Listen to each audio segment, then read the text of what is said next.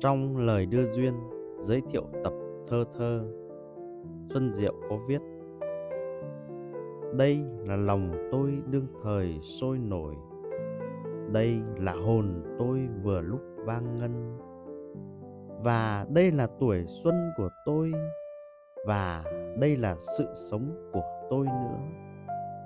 Tập thơ bắt đầu của tôi đây, Bạn chớ bắt trước những người khôn ngoan họ không biết quý phần ngon nhất của đời, tình yêu và tuổi trẻ. Tôi gửi hồn tôi cho những người trẻ tuổi và nhất là trẻ lòng.